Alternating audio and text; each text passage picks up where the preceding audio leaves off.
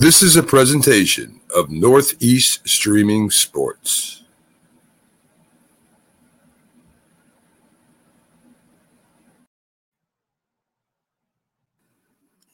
Good morning. You're listening to the Mac and Jack Sports Show on Northeast Streaming Sports. Good morning. You're listening to the Mac and Jack Sports Show here on our Thursday edition. I'm your host, Mac, from the Sports Corner Live, and this is Jack Hirsch from Florida Live at the same time. Both experience great weather. How you doing this morning, Jack? Hey, good, Mac. You're also listening to the birds in the background here. Yes. You know, there's a lot to tweet about with what was going on in the NFL playoffs, NBA playoffs. NBA playoffs are the news going around. Before we know it, we'll be to the NFL playoffs. I mean, it's true. Sports goes year round. So why don't you start us off with what's happening?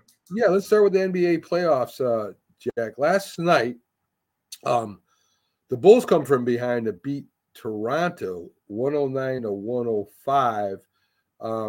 Zach LaVine with 39 points. And there was something interesting in the stands. One of the Bulls' daughters was screaming every time that the other team took a shot. And the Raptors ended up only hitting 50% of the shots, Jack. So a little help from the daughter. Well, DeRozier's daughter on the Bulls, who was traded from Toronto to, you know, used to be a Raptor. And good morning, David, there. And something about the play-in tournament in which we didn't put enough emphasis on in this show. There's a big difference between the top six, they're the playoffs, 7 and 8 and 9 and 10. The teams that are seeded 7 and 8, they're given slack. They're basically given 2 games in which they have to win 1 to advance to the playoff round. The teams that finish 9th and 10th, it's 1 and done. If you lose that game, the 9th seed playing the 10th seed, you're out, you're finished. And that's what's happened in the tournament, okay? Last night, the Chicago Bulls beat the Toronto Raptors, and the Raptors have to go home now. They were the 9th seed, and they lost to the 10th seed, the Bulls. The New Orleans Pelicans, the 9th seed, lost to the 10th seed, the Oklahoma City Thunder. The Pelicans now go home. Their season's over. The night before, the number 8 seed, the Minnesota Timberwolves, lose to the Lakers. But the Timberwolves still advance in this sense. They play OKC on Friday. And the winner of that game becomes the 8th seed. So even though the Timberwolves lost to the Lakers, because they were the 8th seed instead of the 9th or 10th, their season's not over. The same with the Miami Heat. They lose to the Atlanta Hawks. Okay, they were the 7th seed, but because they were either the 7th or 8th seed, they advance, and Miami plays the Chicago Bulls on Friday night. And the loser goes home, but the winner advances. So even though Miami and Minnesota lost their opening games, they're not eliminated, but the Raptors and Pelicans are eliminated because they were 9th seeds. They weren't either 7th or 8th seeds in the play-in tournament. So we should have put a little more emphasis on that during this season. We kept looking back, top six, the cutoff, how important it is not to be in the play-in tournament. But what we should have analyzed a little more, once you're in the play-in tournament, it's a major, major advantage to be 7th or 8th as opposed to 9th or 10th. Because if you're 9th or 10th, you have to win 2 games to advance into the playoff tournament. And if you're 7th or 8th, you have to win 1 out of 2. Right, exactly. With the let's talk a little bit about Zion Williams with New Orleans. Williamson. Yeah, he, you know, Jack, he's always had a problem with injuries all the way back to college. And still to today, he's still having his injuries, problems, didn't play. And that was a big reason I think that they lost, Jack. Oh, it's a major reason they lost, but I don't know as far as the injuries gone back to college. He was the number one overall pick in the draft. So if injuries were a major concern, he wasn't going to go that high. He has a big body. He's a big guy. So you'd think he might be a little more prone to being injured. The thing with Zion is people are now questioning his injuries. And he said something about the game. He says, well, I'm not going to go out there unless I'm 100% to help my team. And you think of other guys who are not 100% or do anything to get back on the court. We don't know how Zion's feeling. We don't. I heard within the locker room, no one is objecting to him being out. We haven't heard rumblings from the players. Larry Nance on his team says, we have Zion's back. We know he's not well. They're not questioning him. I usually look towards what the other players say on the team. If there are rumblings, then there's something wrong. But if his teammates are going to have a guy's back, I'm not going to question it. We don't know how much Zion is hurting. Is he under injury risk? Now, we heard, well, maybe the doctors cleared him. But let's be honest about it, Mac. The doctors are working for the team, even though they're supposed to be professionals, call it like they see it. And obviously, if someone is badly hurt, they're not going to sign off on that he can play. But it could be one of these borderline injuries where a player just doesn't feel right, where he feels he could easily re-injure himself. And the doctor says, oh, you're okay. You could go back in there and play. The player has got to look out for himself. He knows his own body first and foremost. I remember a lot of years ago, there was this pitcher, J.R. Richard, and they thought he was faking it, why he couldn't pitch. He kept saying he's not feeling good. And people were criticizing him all the time, and he suffered a stroke shortly after. Yeah. So you never know how a guy is feeling and, what kind of shape he is to play. Zion was on the bench, cheering his team on. Now, you mean to tell me, Mac, he wouldn't have enough pride to not go out there and play but sit on the bench? You mean that wouldn't bother him enough for him to sit there and say, look, I should be out there helping my guys? It was probably eating him up inside, I have to assume. I'm willing to give him the benefit of the doubt, at this point in his career. But going forward, something is going to have to be resolved in his career. He's missed so much time. We know the type of talent he is once he's in there. He's a big difference maker when he's in there. Should he have been in there last night against OKC? Only he knows for sure. But if this is going to happen the next 2, 3, 4 years, he's going to have to miss time like this. Then whether he's hurt, not hurt, it gets to the point where you're going to have to adjust your thinking like the role he's going to have on the team. Let me ask you this, Mac. Zion is such a major difference maker when he's healthy. If you're the New York Knicks, for example, and you want to get over the top, do you call the New Orleans Pelicans and figure, maybe they're a little sick of Zion, they want stability? Do you offer R.J. Barrett for Zion and throw in a number one draft pick if you're the Knicks? If he's not injured, he's a difference maker. That's the biggest question. Well, you don't know. Now you're saying not injured. You don't know what he's going to be going forward. Do you take that risk, Mac? Yeah, definitely. To get Zion. So you're maybe getting a guy who might not play much the rest of his career, and you're giving up a big talent in R.J. Barrett and the number one pick. Maybe New Orleans, it gets to the point where they're going to do that. They gave Zion the big contract at the beginning of the year. They gave him the big money, despite not having the history of being on the court. They were willing, based on his potential, what they have seen of him so far, to give him the major money. So Zion's contract's not an issue now. He's got his money, So if you trade for Zion, you got to pay him the big, big money. Yeah. I don't know if you trade Barrett for him. I would imagine you would trade a big man down low, maybe a Randall, maybe somebody like that, because really RJ Barrett is a lot different than Zion Williams. But I would definitely, either way, I would definitely look at that, Jack. Well, that was his teammate at Duke. The year Zion went number one in the draft, Ja Morant went number two, but Barrett went number three. So they're kind of, you know, they were bunched up that year. Yeah, yeah.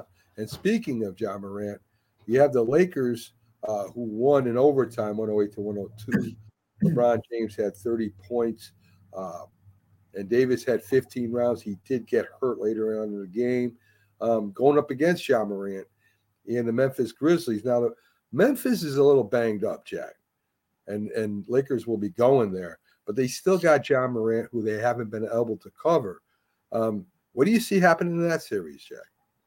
You know, I mean, I'm not as enthralled with the Lakers as a lot of other people are. I think a lot of people are picking the Lakers to maybe, you know, get to the finals, maybe win it all based on reputation, because it's a brand name, LA Lakers, LeBron James. And they did win a championship during the pandemic shortened year.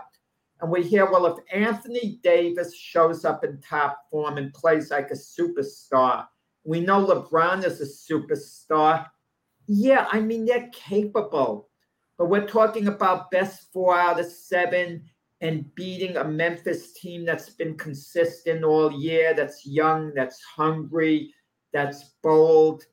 I mean, I see Memphis winning that, and I don't see it going, you know, the full 7 games.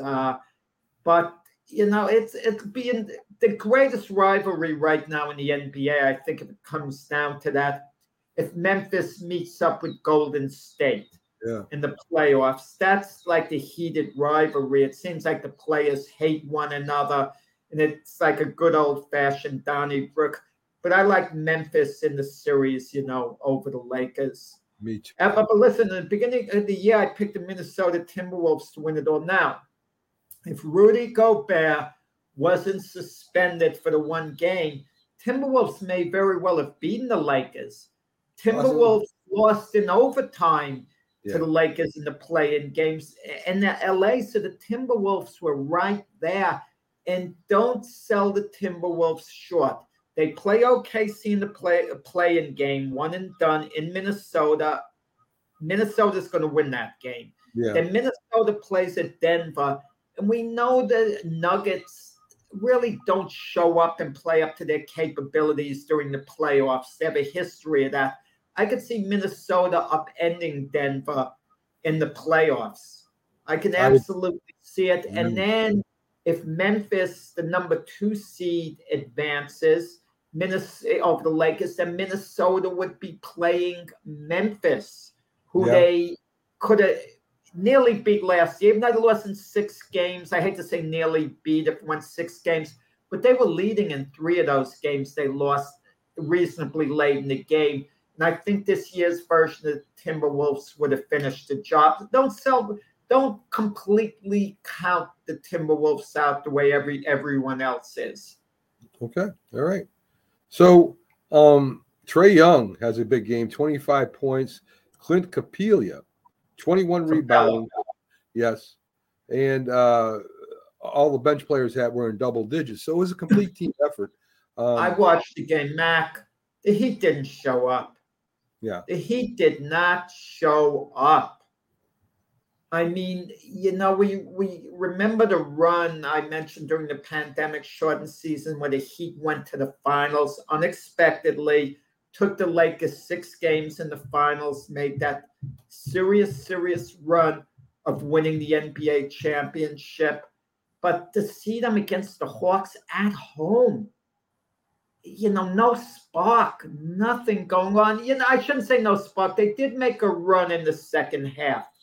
You know, they were far back, and then they cut it to 3, and they kept, you know, they looked like finally they woke up, and then they fell back again. It just was a disappointing effort against the Heat. And they played the Chicago Bulls now at home Friday night, and 1 and done to see who advances. I'm picking the Bulls to beat the Heat. How do you like that? In Miami. I'm picking the Bulls to beat the Heat. And when the Bulls beat the Heat, that means the Bulls would go to Boston, or Miami would go to Boston to play the Celtics in the next round. Yeah, yeah. NHL news, Jack. The Penguins end their 16-season playoff run there. I think it's the third longest in NHL history. The Bruins hit another record. They scored 133 points for the year. And listen, the Kraken is doing their thing too. They're playing some good hockey, so we'll see what happens. But I like the Bruins going all the way and winning it all, Jack. Hockey's so unpredictable, but the pressure's really on the Bruins. Most points, most wins in the regular season. You know, you mentioned the Pittsburgh Penguins 16 years in a row or so making the playoffs. Pittsburgh Steelers 18 years in a row are winning records. Talk about consistency in Pittsburgh. Yeah. Always being in the mix. The Steelers, the Penguins, but the Pittsburgh Pirates, Mac, what's it been like 20 years in a row and not going to the playoffs in baseball? I don't know. I'm just off the top of my head. So the Pirates are in reverse. I guess the Pirates are good. You take the kiddies to the ball game. You have fun. You don't take winning seriously if you're a Pirate fan. But if you're a Steeler fan and a Penguin fan, certainly those teams that competitively, you know, give you a lot to cheer for. And you could throw the Phillies in there too, going to the World Series, not winning. But no, that's Philadelphia. I'm talking about Pittsburgh, Matt. They Pittsburgh hate one another. Philadelphia. Pittsburgh and Philadelphia hate one another, Matt. They might, but Pittsburgh is still in Philadelphia, so I got to give them. It doesn't count. Buffalo's in New York State. Do you think anyone in New York City gives a darn about it? You know what's interesting, Matt? Yeah, go ahead. Take Jet. I'm a Jet fan. You're a Giant fan. Right. We have no use for the Buffalo Bills, one way or the other. I like the Buffalo Bills. What do you say? You're a Bill fan. I like the Bills. I like their fans. I think they're a great team. I like their fans too. Their fans are beautiful. But you don't care about the team if they win or lose, do you? Not really. But you care about the Giants. Okay, you're a Connecticut guy, so wait, it's different for you. You're a bad example. I'm a bad example. I live in New York, you know, the majority of the year. I couldn't care less about the Buffalo Bills. I'm a Jet fan, but the Bills play in New York State. The Jets play in New Jersey.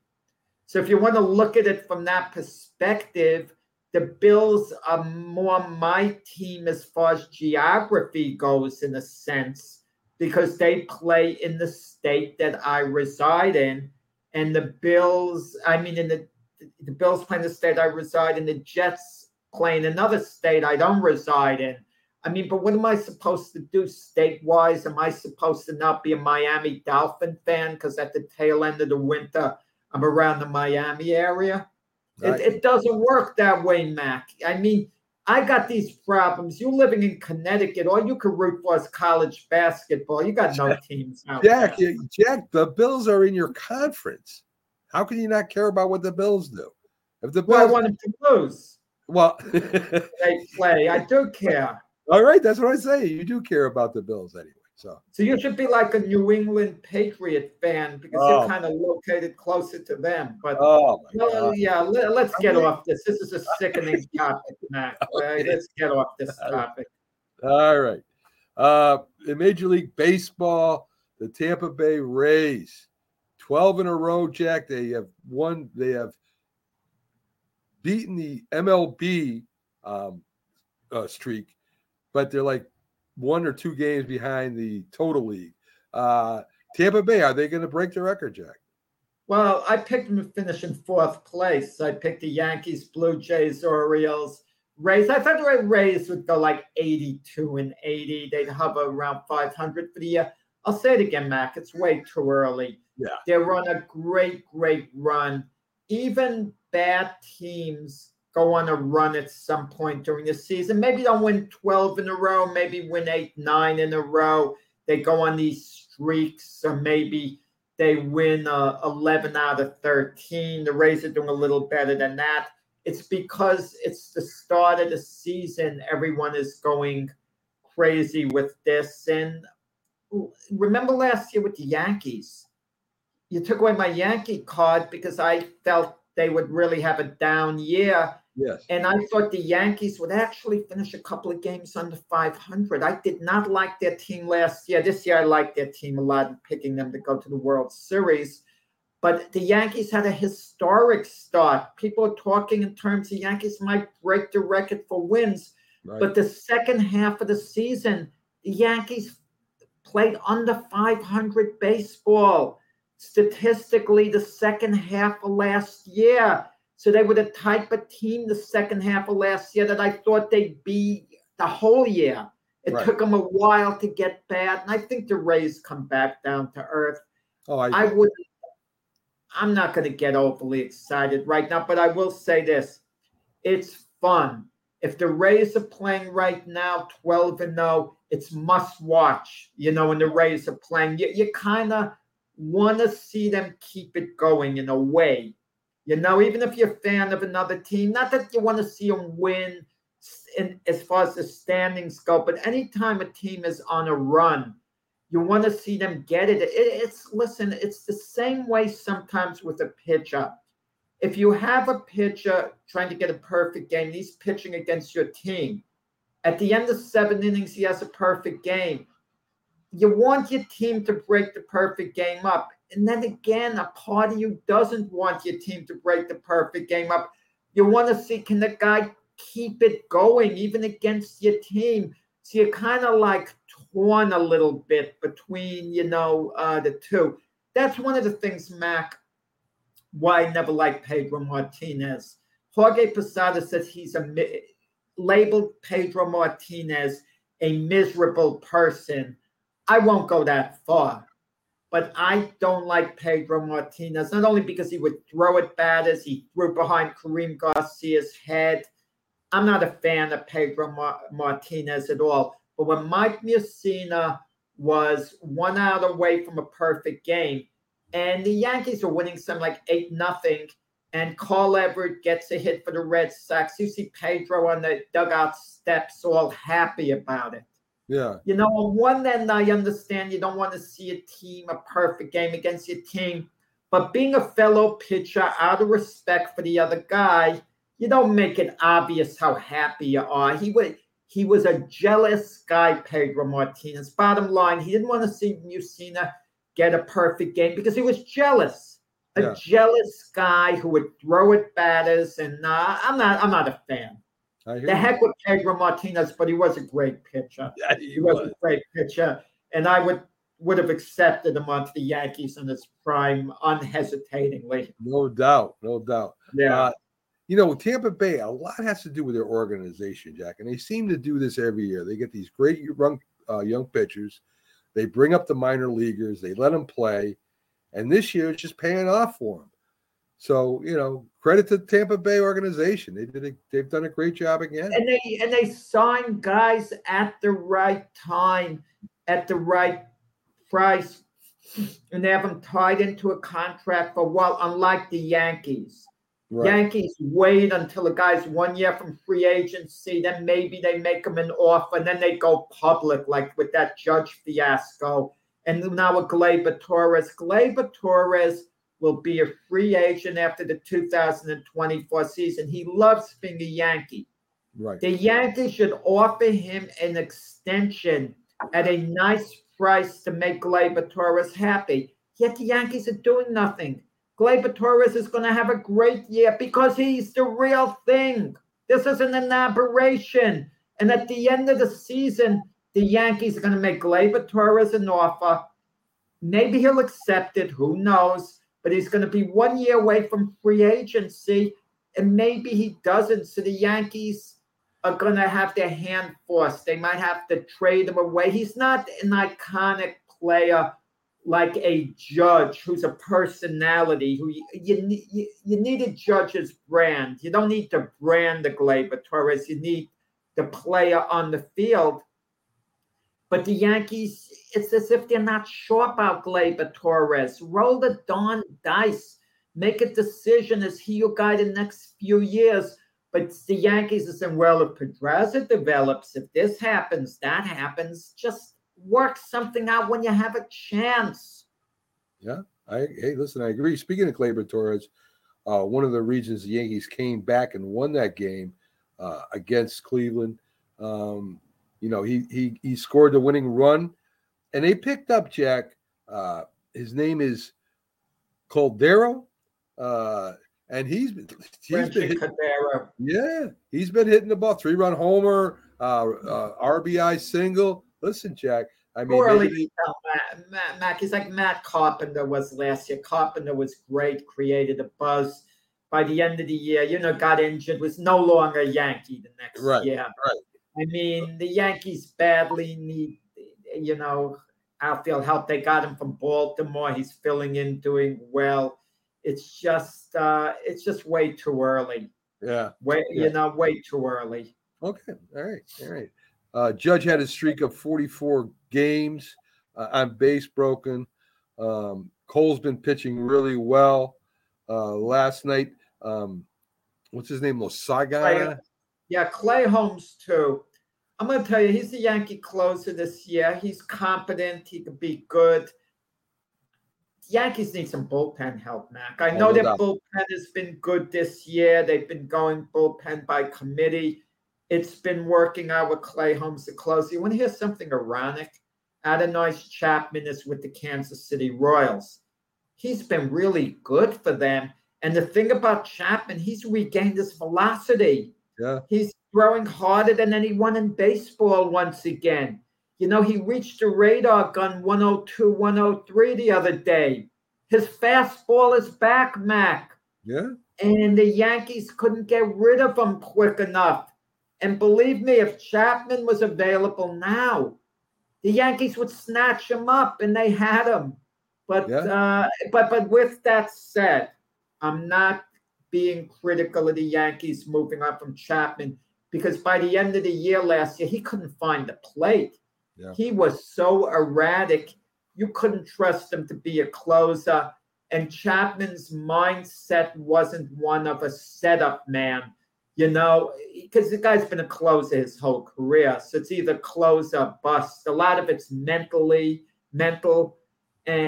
But just the idea that Chapman has really been lights out, kind of has to hurt the Yankees a little, because they could use, another high effective arm in the bullpen.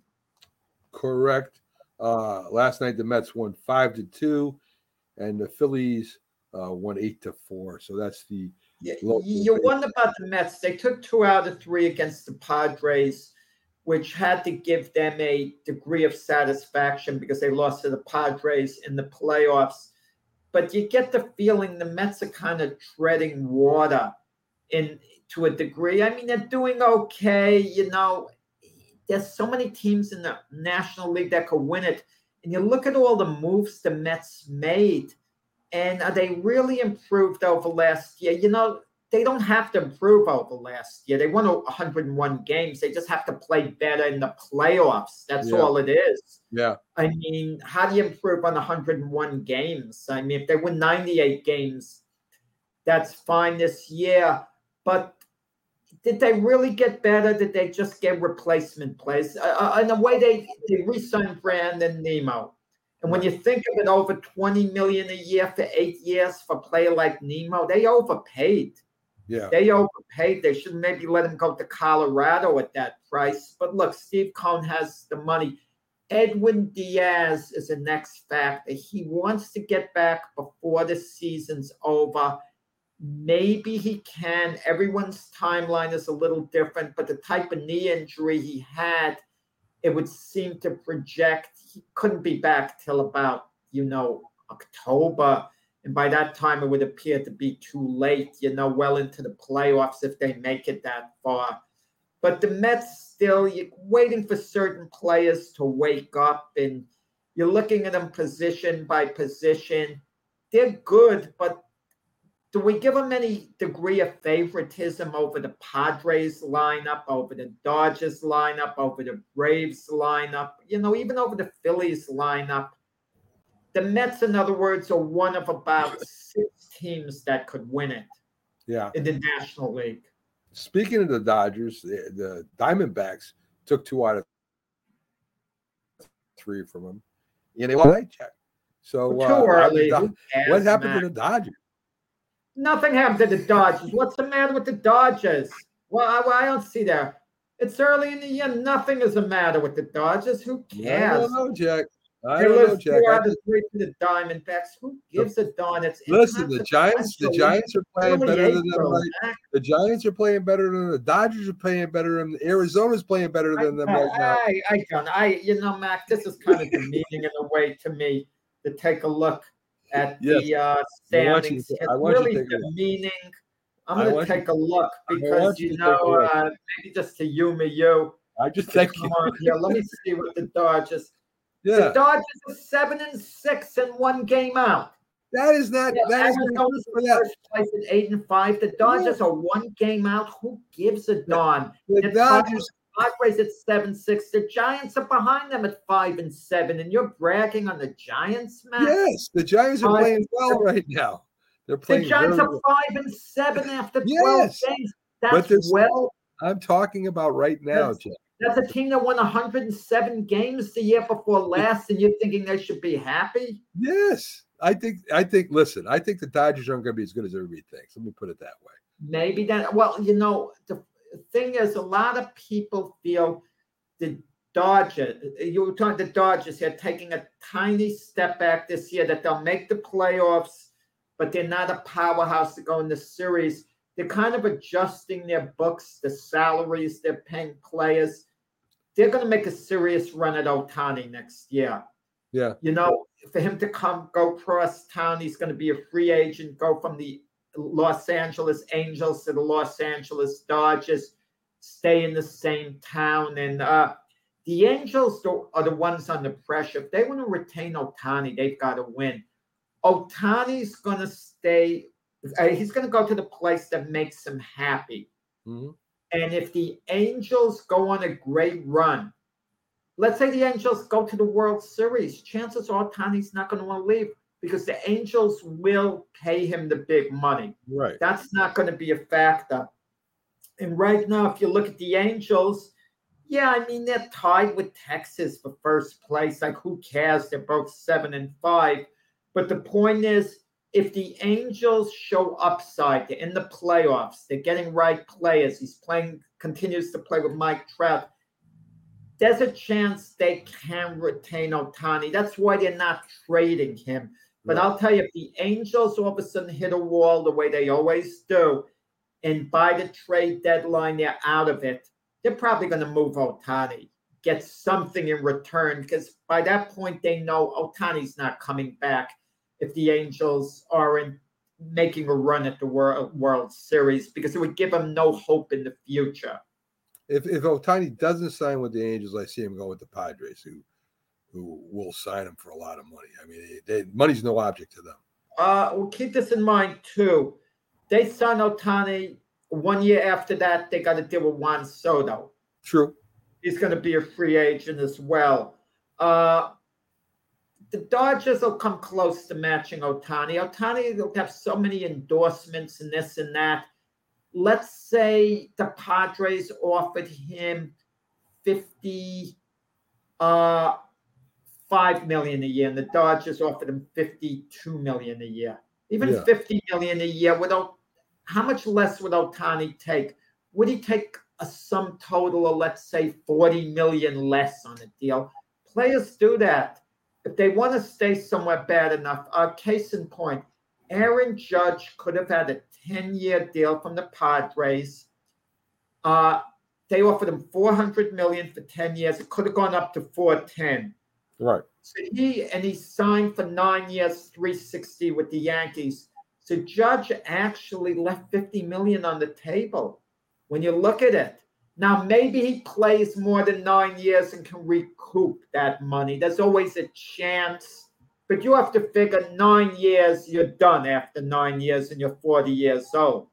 You know, you're not going to get any big, tight money. You might not even be in the league after the 9 years.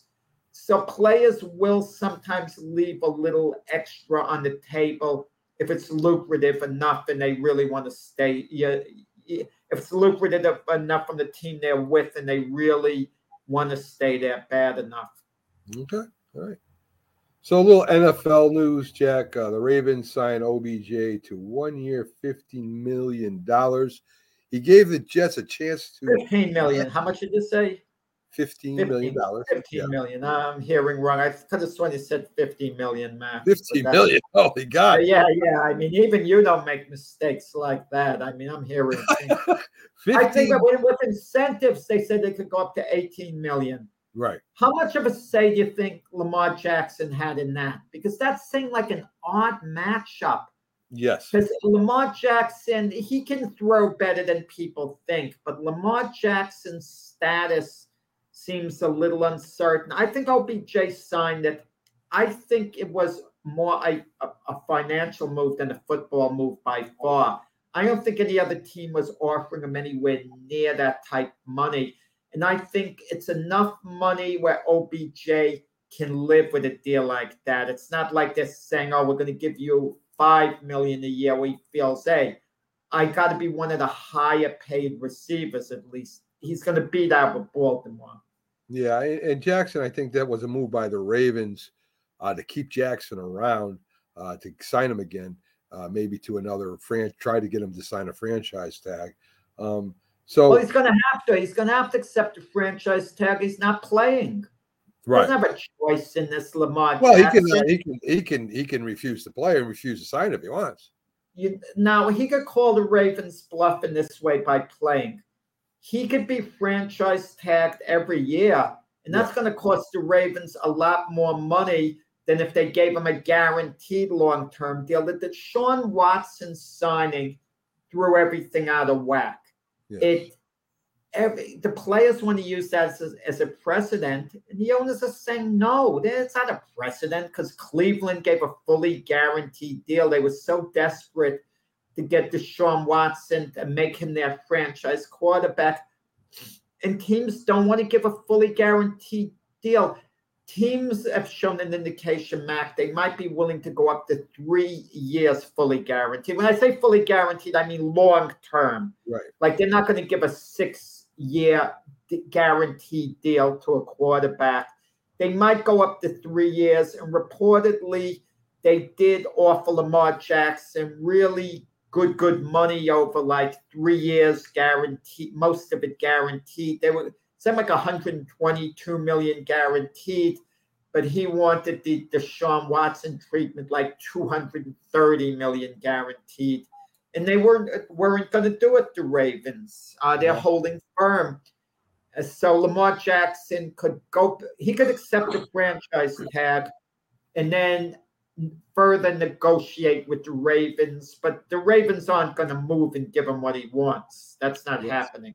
I agree.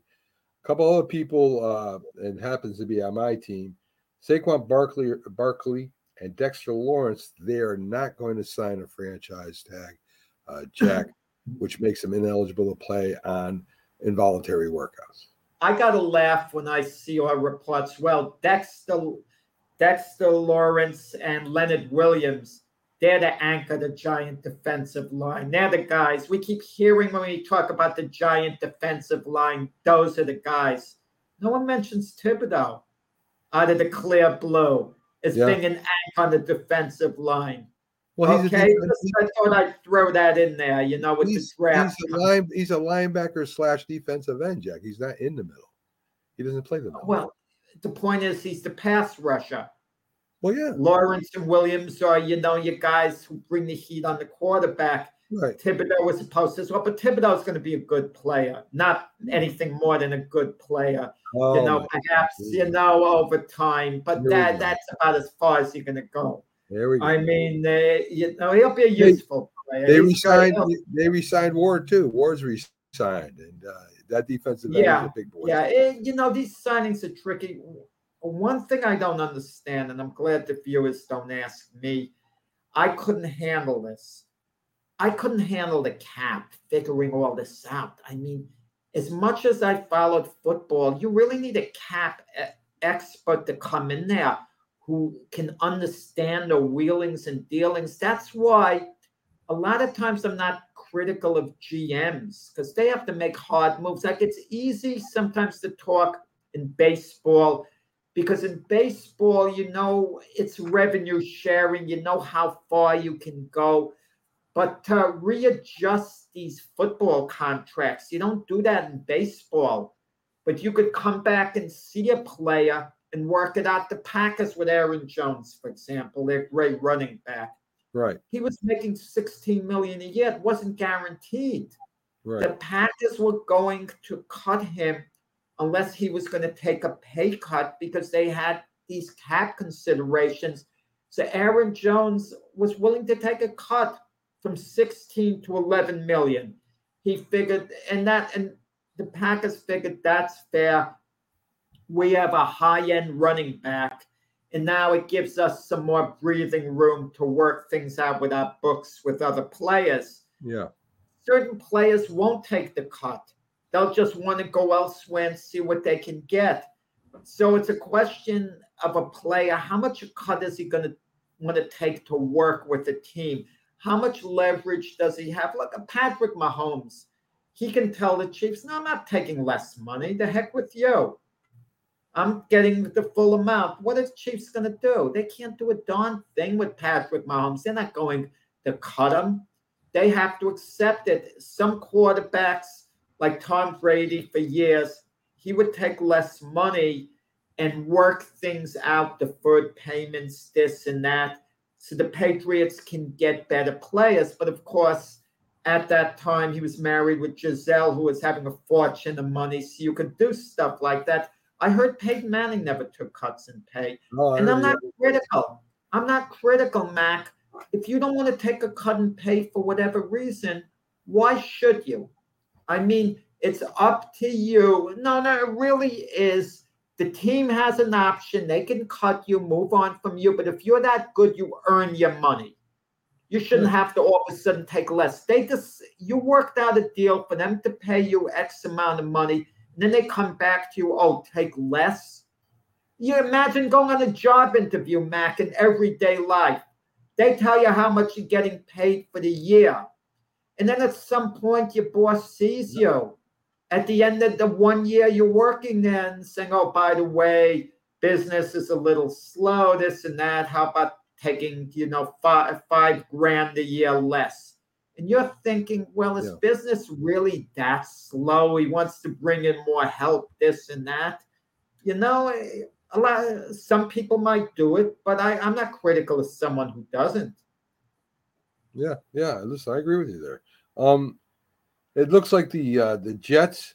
Joe Douglas is standing by his ground against the Packers. There probably won't be a deal for Rodgers made till right before, the draft. I don't know, Jack. I mean, this has been a long time. People have been talking about Rodgers going to the Jets forever. Go ahead. Mac, what is taking so long? I'm sick of it at this point.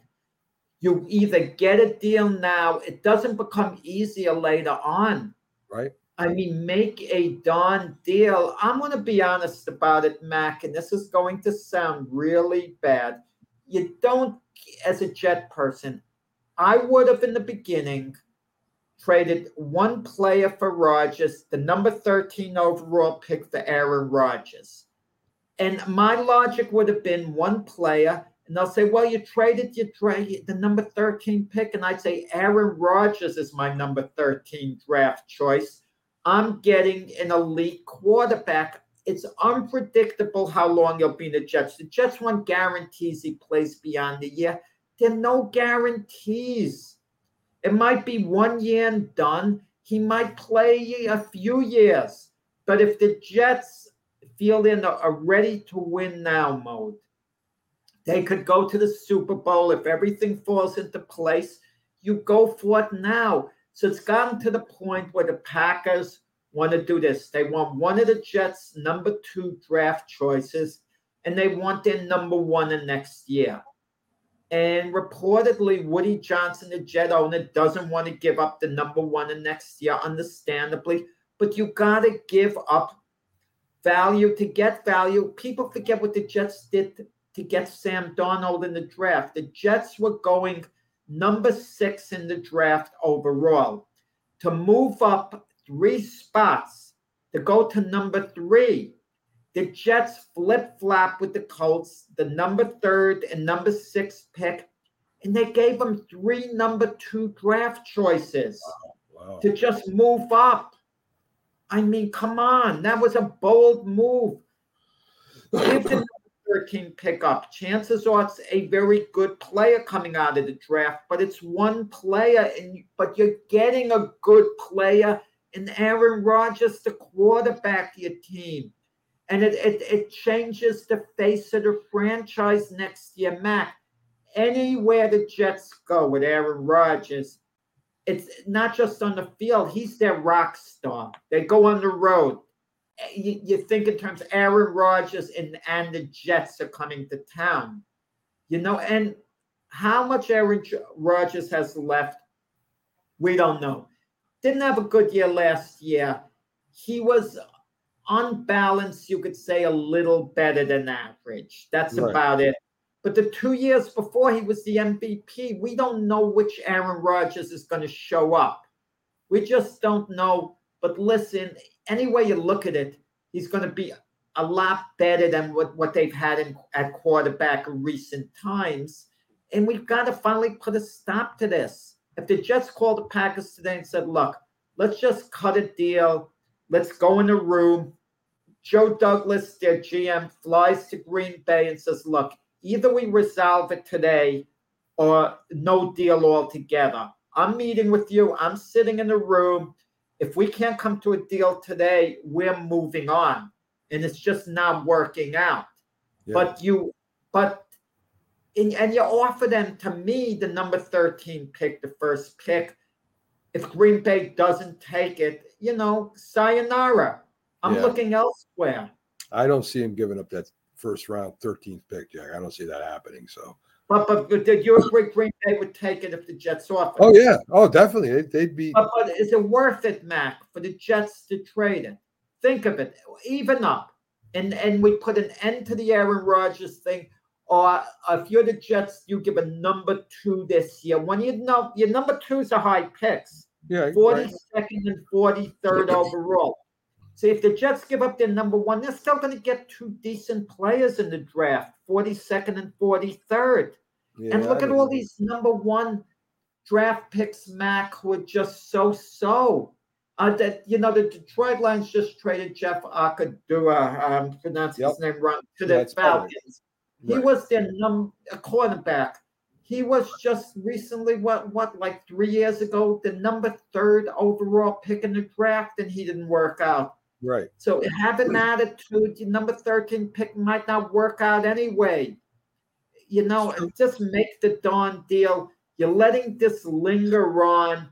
The balances of power could eventually change. And I'm going to tell you, Matt, there's always a possibility another team could swoop in all of a sudden, say, hey, we want Aaron Rodgers, make a deal with the Packers, then what are the Packers to do? Okay, if they're offered a really good deal, they might trade Aaron Rodgers to that team and call Rodgers bluff and say, Rodgers, okay, you can retire, so on, you know, in that. In that type of scenario, and Rodgers isn't going to retire just to spite the Packers. Chances are he'll show up wherever push comes to shove. I agree. Good thing about Rodgers this year, unlike last couple of years, is he is working out with the Jets receivers. So that's a good thing. I mean, but that gives the Packers a certain amount of leverage. They feel, well, he's working out. Everyone wants to be there. They want it. I don't like this, Mac. It is lingering on. I agree. The Packers won a number 2 draft choice this year and a number 1 next year to make this deal. And the Jets don't want to give up next year's number 1. It's easy to say that. But come next year, you don't have a number 1 draft choice. and Rogers, let's say he plays only 1 year and you don't have your number one next year, that's what scares the Jets. Yeah. If he doesn't play next year, if the Jets go to the Super Bowl this year, then they don't care. Okay, you got the number one next year. It's all the way high up there. You know, we got our money's worth in the deal. Something's got to happen. It makes no sense, this lingering on. Yeah. What makes, you sit down in a room and work out a deal. What's so darn hard about this after a while? It all becomes easy as time goes along. It all becomes about saving face, Jack. You know, that's what it all becomes. No, it's kind of saving draft choices. The heck with that too. I don't think Joe Douglas wants to be seen as somebody that will back down from Green Bay. Well, Joe Douglas to save face, picking Zach Wilson number 2 overall. That he'd love to save face in that. That's why they're keeping Zach Wilson on the roster number 2. For him to eventually work out. I haven't given up on Zach Wilson. I don't think they should give up on him. The only way Zach Wilson learns becomes a quality quarterback is really by playing. But with that said, I agree. If they get Rodgers, it's okay for him to hold the clipboard. It's fine. If Rodgers ever gets injured, the fan base can't get angry about Zach Wilson playing because they'll realize that's out of necessity. And then you would hope they would support him. And you'd hope he would learn every day watching Rodgers in practice. And reportedly, they're friendly. Rodgers is a little bit of a mentor to Zach Wilson. Excellent, excellent. The Giants, they pick up J.C. Hassenhauer. They're saying it could be the biggest steal in free agency. A very good center on a Pittsburgh team line that was very bad the last few years. So they're saying that the Giants might have gotten like a real good center out of that deal. Let's see. Giants news, Kalen Thibodeau buys his mom a new house, Jack. I know you wanted to hear that. That's nice. Hey, listen, that's very nice, what he did, It's, very nice. And he's and when he shows up, he's a heck of a player when he shows up. He showed against Washington last year. Tackled, sacked the quarterback, stripped him of the ball, scored the TD. Yeah. He has a lot of, upside. You put him in the combine, he'll look great. He'll stand out in the combines. Don't ever try to talk to his mom, Jack. I think she'll give you the word. Hey, listen, she did a good job to, raise a son who would then look out for him by the house. It's a really nice thing. It reflects well on him and much happiness. It does. Yeah. It does. So we're getting near the top of the hour, Jack. We're going to do a promotions break. So, folks, stick with us, and we'll be back on the other side with our boxing analyst and also covers UFC and MMA, Greg Wright. So stay tuned, folks. If you like the sweet science, get ready to talk boxing on the Gloved Fist podcast with top boxing writers Frank Letirzo and Jack Hirsch. Frank, a former amateur boxer out of Philadelphia, writes for NY Fights and can be seen on the Boxing Channel. Jack, an amateur boxer who competed in the New York Golden Gloves, was a 6-term president of the Boxing Writers Association. And now, here's Frank Letirzo and Jack Hirsch.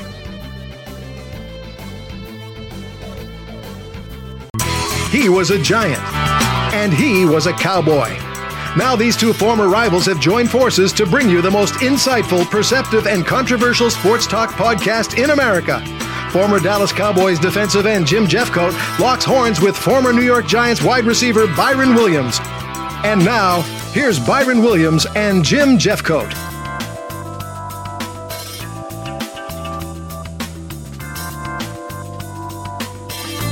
It just might be the greatest sports franchise in the history of sports, a place where legends are made, and there's always something to talk about.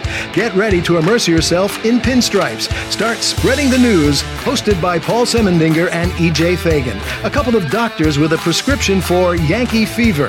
And now, here's Dr. Paul Semendinger and Dr. E.J. Fagan. Get ready to start spreading the news.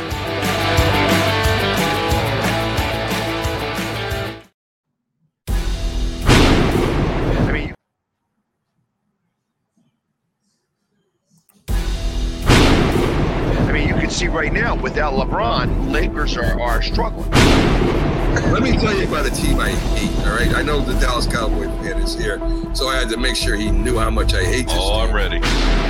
I've often said that the people who run baseball, they try very hard to ruin it. I'm from Brooklyn. I don't have a problem saying it to his face. Oh, I'm from Brooklyn. Hey, isn't he?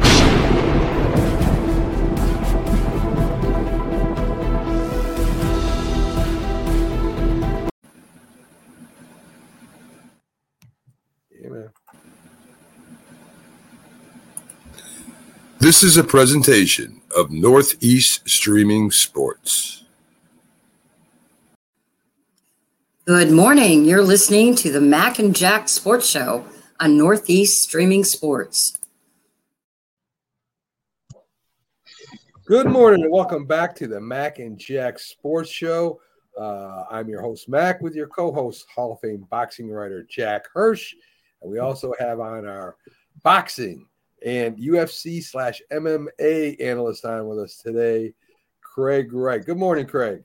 What's going on? Give me 1 second so I can share this to Facebook. I'm sorry, guys. Go right in. Go right in. Share us out there. So, Jack, I know you get excited having Craig on every week now that we have some boxing. And Detroit Lion news as well. Yeah, that's right. Detroit Lions fan, too. Let's not forget that. In basketball, Craig, who's your favorite team? Is it the Pistons? That Craig is frozen, I think. We'll see. And all he shares. Is Craig frozen now? You frozen, Craig, or not? I think he's frozen. Craig froze up. Yes, he did. Wait. He's not nervous to be on. He's not choking, is he?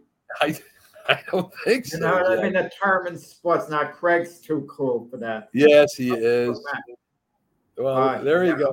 Technical difficulty. I think it's on your end, Mac. It is on my end. Technical difficulty. Why Craig got cut off by it is on my end, Jack. So, Craig should be back in a couple minutes. So, Jack, I mean, Detroit Lions, you mentioned, should have a real good team this year. Yeah, you know, one of their coaches, I forgot who it was on the Lions staff, he wants Aiden Hutchinson to become a force to take his game up a level. What the heck's he talking about? To take his game up a level. I mean, Aiden Hutchinson was outstanding last year. He was a force. Of course he's going to get better his second year. That's what happens usually, okay, when a guy is that devoted, when a guy's been that outstanding in college, that outstanding as a rookie. Can you imagine the Jets getting a secondary coach saying, oh, I want Sauce Gardner to take his game up a bit? You know, you sound like a fool when a coach says it. The coach should take his game up a bit, or the coach should just shut up, on stuff like that. You know, you leave stuff like that for other guys, you know, players, other guys. I don't know whether you saw... They were asking Zappy, you know, the Patriot backup quarterback, well, does he think he could start? Because we hear all this talk about Bill Belichick with Mac Jones' discontent. And so the rumors immediately swirling with that. You know, Craig, Jack, right away blame me for you freezing up. And it was messed up. Like I said, I tried to share it on my Facebook, but it froze up. But I heard him. I'm not ducking and dodging this, man. I'm not scared, man. I'm here. I don't know about that, but it seems like oh Lord. So all right. So first off, boxing's known for guys ducking all the time. So I thought they won off on you. Yeah. Listen, Jack. I'm not ducking and dodging you, man. I'm not Anthony Joshua and Deontay Wilder. But first off. Yeah, Anthony Joshua did duck Deontay Wilder years ago without question. Yeah. That's why they didn't fight. But outside of Deontay Wilder, Anthony Joshua hasn't really ducked anyone. You know, it's going to come down with him and Joe Joyce eventually. Is he going to try to duck Joe Joyce? Joe Joyce is fighting this weekend, Saturday. Yeah. Yes, he is.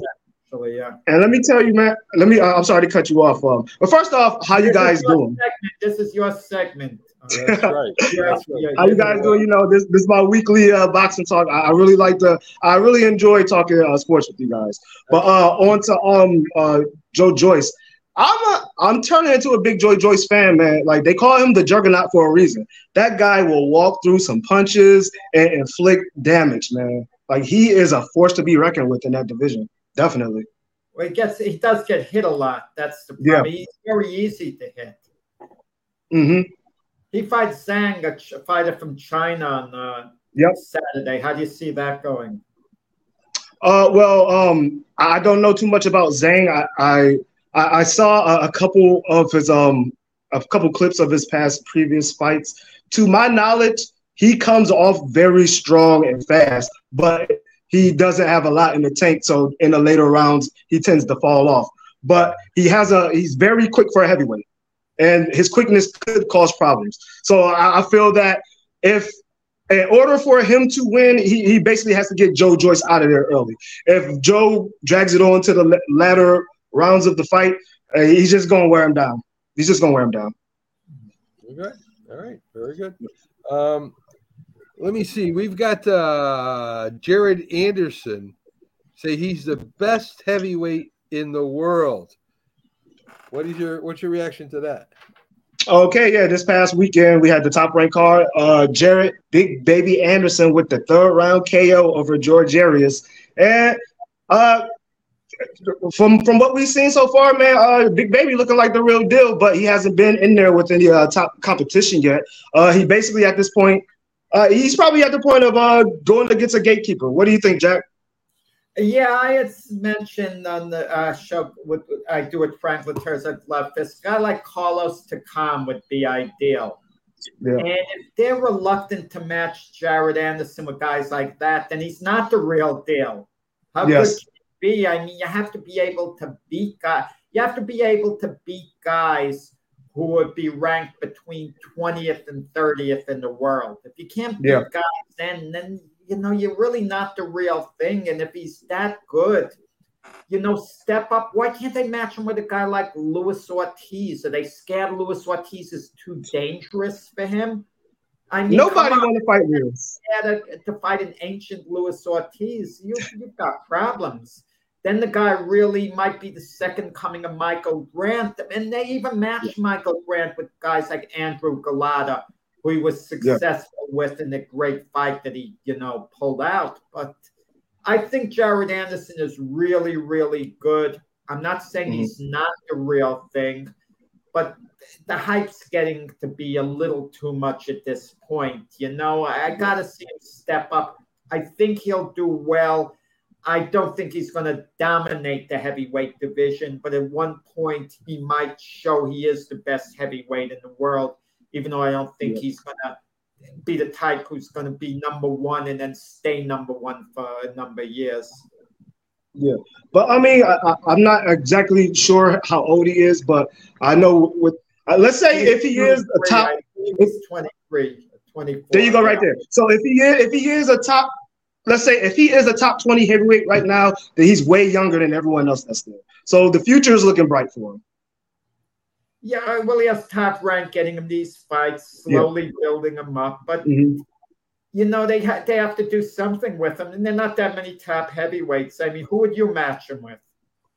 I mean, like I said, he got to go against a gatekeeper. How about, like you said Luis Ortiz. You know, he's dangerous. A lot of people don't want to fight him. How about Charles Martin? What do you feel about that? Charles Martin is an excellent choice. Now, if he can't beat guys like that now, he has enough experience, then the bottom line, he's not that good. Yeah. He's not that good. And if he loses to one of them, you could always bring him back. But they want to keep him unbeaten, and they just want to keep it kind of nice and slow. And, you know, you kind of wonder, is he really that good? I mean, he looks good against the George Ariases and those guys like that. But I just don't know. I mean, I think he is. I'm sorry to cut you off. Let me tell you this. That's kind of like, I mean, because we got the different promotions, right? We got Top Rank. We got everyone else. this top-ranked card this past weekend, they got good fighters. They got good prospects. You know, we got Shakur, they had Keyshawn Davis, and we had the big baby Anderson fight. But they going against nobodies, though. These guys are, like, still kind of untested. That's, like, the thing. Like, they got – top-ranked has some really good prospects. Like I said, well – Shakur, he's getting more exposure, and he'll probably get a nice big fight his next one. But Keyshawn Davis and Jared Big Baby Anderson, they definitely need to step up the competition, definitely. But Keyshawn Davis, I think he's only had 8 professional fights so far, so we ain't got to go too fast with him yet. Well, Shakur Stevenson, to me, is one of the top fighters pound for pound right now. And he has a style that's so difficult to beat. It's his style, anyone who's going to fight him. But who's going to fight Shakur Stevenson so quickly? I don't see Devin Haney right now. I mean, I shouldn't say that Devin Haney should beat Lomachenko, that maybe he does step up and fight Shakur Stevenson. But it's not a good matchup. It's not a fan-friendly fight, Haney and Stevenson. Think of it. But it's a great matchup. It's kind of like a chess match. It would be a close fight. And, but first he's got to take care of business against Loma, who he's much bigger than. If Loma does somehow upset Devin Haney, he'll go in with Shakur Stevenson, absolutely. I mean, anything's possible. Devin is definitely the favorite in the Loma fight, but Lomachenko is Lomachenko. And you know more than anyone, Jack, that once you get into that ring, anything can happen. So I definitely – A proposed matchup. I don't follow UFC, MMA. Nate Diaz against Jake Paul, is that the match? That they're going to be fighting in summer. I mean, they just signed. What's the deal on that? All right, so I don't know too much about. I basically only saw a headline about it. I didn't get too much into it. But the first time you and me talked, Jack, when you asked me about Jake Paul, and you asked me if he's a legit boxer. He's not a legit boxer. He's a legit fighter.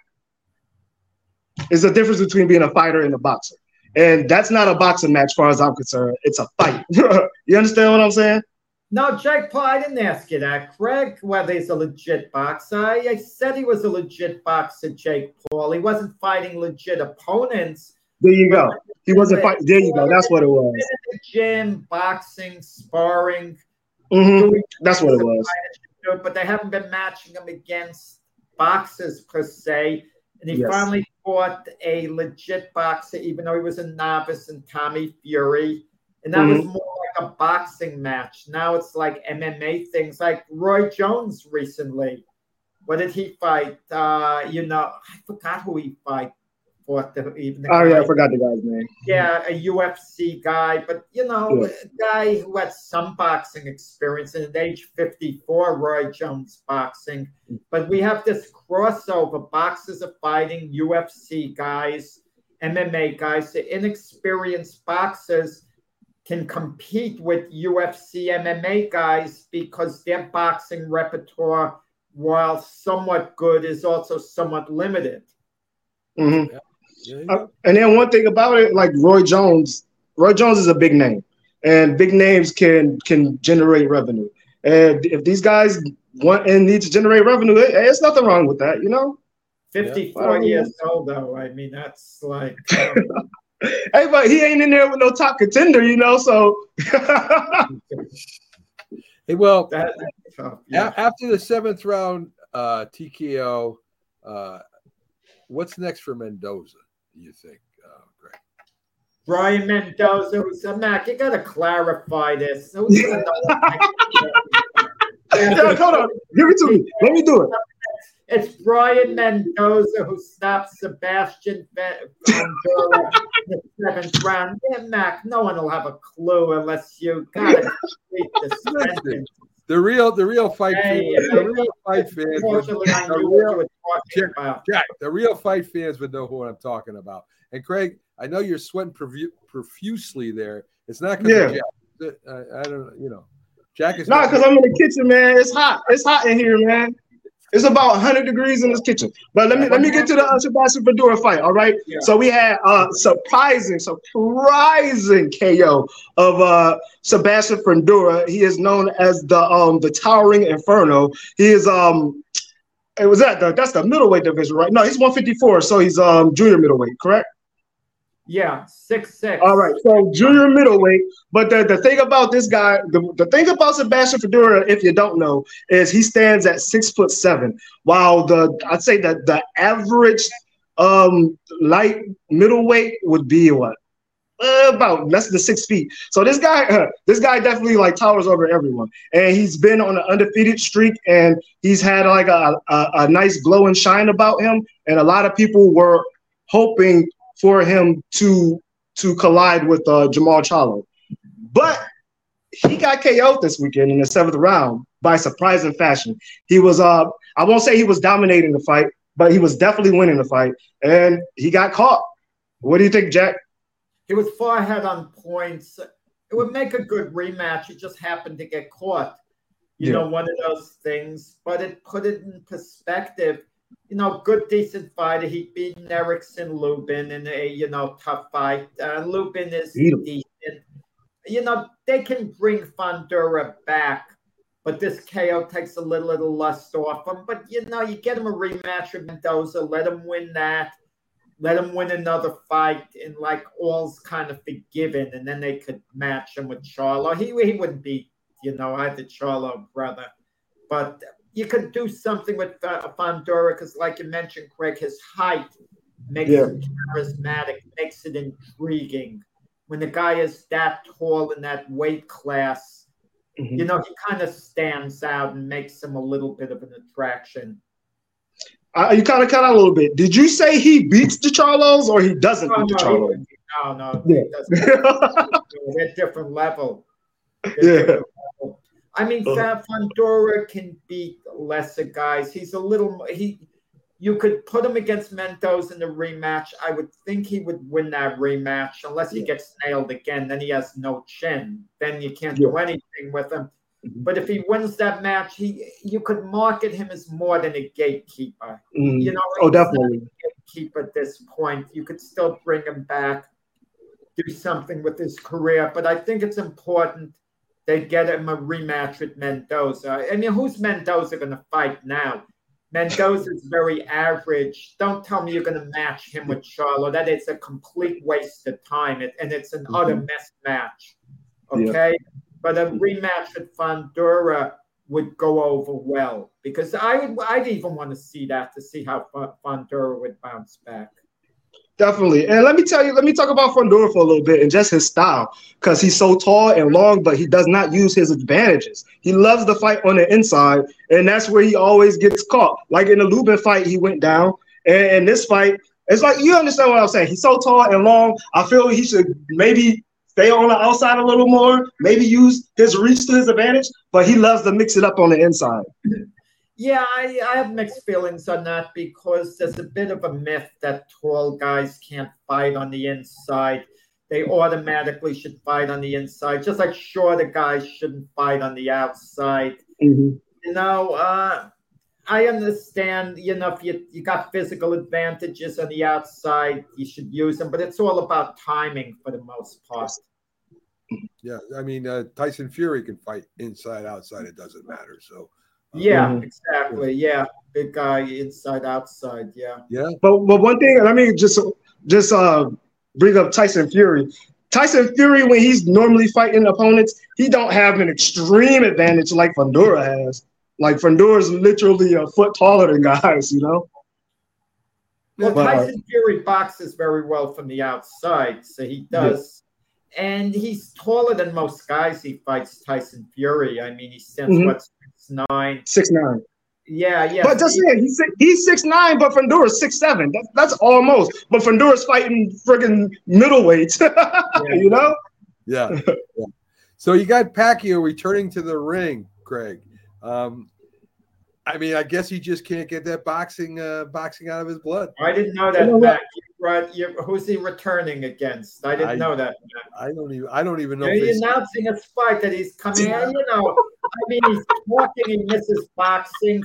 Yeah. He wants to return, but he has no opponent lined up right now. He does. He has you lined up. So anyway, Greg, what do you think about somebody like Manny Pacquiao coming back to the ring. I mean, you know, he's made his money. He's over in the Philippines. I guess he's governor or senator or something over there. It all depends on, is he coming back for exhibitions or is he coming back for pro bouts? And if he's coming back for pro bouts, who is he going to fight? That's right. It. Like, I don't care if he's fighting nobodies, you know. Although Mac, I actually shouldn't have been too hard on Mac because there was talk about him fighting. Mac has a point with Pacquiao. He's actually there's talk about him maybe being given an offer to fight in Saudi Arabia. And there was some talk about maybe Amir Khan, who fought there before, who's somewhat popular there. But Amir Khan got destroyed by Kell Brook in his last fight, and he's through. And the fight he got destroyed in, they found out way after he tested positive for, you know, performance enhancers in his system and blah, blah, blah. So Amir Khan is a cheater. He says he doesn't know what was in his system. In other words, Amir Khan's telling us that we're idiots, that we should believe he had no idea how it got in this. They never have any idea how guys it gets in their system. I mean, you know, and we're supposed to believe them. Yeah. Canelo Canelo had a taco. Canelo had tainted meat. Khan again had too much egg yolk or something that went in there, the WBC. You know what I love for one guy to say? Yeah, I took the PEDs because I thought it would help me in the ring. I thought it would give me an advantage, you know. Seriously. Blah, blah, blah. And if the guy's totally honest, I would limit his suspension, you know, or something just for his honesty alone. But these guys, they take us for complete fools. But you want to know something? They get away with it. Yes, they definitely. That's the part about it. They all get away with it. Canelo is given a 6-month suspension. Considering he wasn't going to fight for 6 months anyway, who cares? The guy's allowed in the gym. He trains, and they wait to 6 months. I mean, the only one they came down a little hard on was Jarrell Big Baby Miller, but he tested positive, multiple times, so they had to finally do something after a while. Well, it's better than Joshua, who is not going to fight till December anyway. So anyway, for who? Joshua. He's not supposed to fight. Didn't test positive. No, he says he's not going to. We're talking about how long he's taking between fights. He's not fighting till December, he says. So. Oh yeah. Oh well, that's a different case, Anthony Joshua. Yeah, he was supposed to fight in the summer. Eddie Hearn wanted him to have a match and wanted 3 fights this year. He had his first fight, you know, Jermaine Franklin. The second was supposed to be against Dillian White in the summer. Then the third fight in December. Maybe it would have been a major match, you know, but it's what it is. Yes, yes. So let's see Dillian White again? Anthony Joshua is one of Craig's favorites. I like Anthony Joshua, but I don't want to see Anthony Joshua against Dillian White. What would this be, the third or fourth time? I don't want to see that no more, man. Oh, that's a rematch. They fought a lot of years ago. I think it was 2000 in whatever 13. I forgot the year. They fought amateurs and pros in 7 rounds. Dillian White won a controversial decision over Jermaine Franklin. So if we use that as a guide, you know, Joshua just decisively beat Jermaine Franklin and knocked him out. Decisively beat him. I don't want to see it. He beat this guy. I'm with you completely. It's a waste of my time. Joe Joyce is standing right there. Dillian White's got nothing left. He's through. He does nothing left. And come on, man. Yeah, like Dillian White, he literally like you're fighting your leftovers that Fury just beat. Like everyone's recycling leftovers. Like, come on, man, fight these guys. Like, fight the new guys. Come on. You know what it is, Joshua? It's like he went to the buffet table, stole his plate, had a big meal. Now he's coming back for seconds with Dillian White. Seriously. Go to the different buffet tables because you're into food.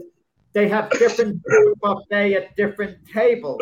And he's going to the same exact table, the same buffet table, rather than to a different one. You know, it's Like, Sid's going to keep her. It's like, might as well fight Povetkin again. Get him out of retirement. He's like 50 years old. Get him in there.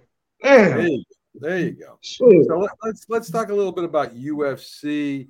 You know, the WWE's Vince McMahon and Dana White, you know, working together to build a better America. So we're going to talk about the UFC here real quick. Israel Adesanya, I hope I'm pronouncing that right out. Israel Adesanya knocks out Alex Pereira in featuring his bid to recapture the UFC title, Craig. What's the latest on that? I mean, was it a good fight? Did you watch any of it? I didn't watch the fight when it was going live, but I saw the highlights of it. And like I said before, it was a rematch from the previous fight that they had where Asada was KO'd by Alex. But yeah, he came back. He had revenge on his mind and got the guy out of there. You know, and it was like a little controversy too. There was a moment that I had heard about, whereas after he knocked him out, it was like a couple controversies. He knocked him out and then did like some bow and arrow like movements toward him, like he was shooting a bow and arrow. But then Israel pointed to the guy's son in the crowd and started mocking him and made the kid cry. Like, man, that's pretty cutthroat. Okay. Cynthia Calvillo has been, I guess they let her go after losing. Dana White did that. You know, she lost the fight and she was kind of forced out. Dana White does this a lot to a lot of fighters. If you don't win, you really don't get second chances with Dana White. I mean, if you lose, you're pretty much out of it, Greg. Not necessarily. I feel it's how you lose too. If you put up a good fight and you're entertaining, you know, and the crowd likes to see you, and you still lose, he'll probably bring you back a time or two. But if you just losing in complete dominating fashion, probably multiple times, you're probably not gonna get resigned. Why shouldn't you be brought back if you keep losing? I don't get it. Why did he? Fighters feel a sense of entitlement that he should be loyal to them if they're not winning. It's like supply and demand. I just don't get it. I can understand they take certain fights out of loyalty to Dana White or they don't, and they stay kind of loyal to him, and they would expect a payback, you know, loyalty to be reciprocated. Like, for example, boxing, you like the PBC. If a fighter's going to stay with Al Heyman, any fighter's going to be very loyal to the promoter. Mm-hmm. They, you know, I can understand they'd expect a promoter to be equally loyal to them, especially at certain points in their career, go out of their way to get them certain opportunities. I'm not a fan of Dana White, don't get me wrong, and I don't like defending Dana White. But, you know, how far should his loyalty go? I mean, you know the workings of the UFC better than I do. Is Dana White wrong? If they're losing fights, how long can he stick with them? Let me tell you something. Let me cut in on that. And it's all about, this is business. This is business. He's all about making money. Now, if you're a loser, people generally don't want to see you, so they probably won't pay for you. But if I'm not mistaken, Chuck Liddell, his last 10 fights, he was 7 losses, 3 victories. But he was still featured on the card, and he was still paid because he's a big name and he sold tickets. Right. But that's the business sense. Dana White's guy. But that's what I'm saying. If you make him money, if you can make him money, it don't matter if you win or lose. If you're able to generate revenue, he'll throw you out there. But have UFC fighters been complaining about Dana White? Oh yeah, they have been complaining about. But hold on, let me tell you. UFC fan, I want to learn this stuff. This is in business. Employees always complain about the people that pay, regardless of what business it is. And so let's get that out the way. Always going to be some unhappiness. Always going to be some resentment. And as far as the UFC goes, a lot of the guys feel underappreciated and underpaid, which I can understand. Like we had the discussion before, whereas the last John Jones fight, He received $500,000 for the fight, whereas the fight generated like $50 million. Like, you know, in boxing, that wouldn't fly at all. Like the top fighter.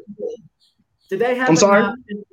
Yeah, that's fascinating. And if I'm Dana White, I'm ashamed to pay a guy so little. I know you want to keep as much as you can for yourself, but I'm embarrassed. You know what I mean? If I'm making, for example, let's say I'm selling lemonade, okay? Lemonade, and I hire a couple of people downstairs to sell the lemonade for me, and I take in $1,000 in a day of selling lemonade, and I give each guy a $25 bill. I mean, that's no such thing, $25 a piece, the two of them, and I send them on their way.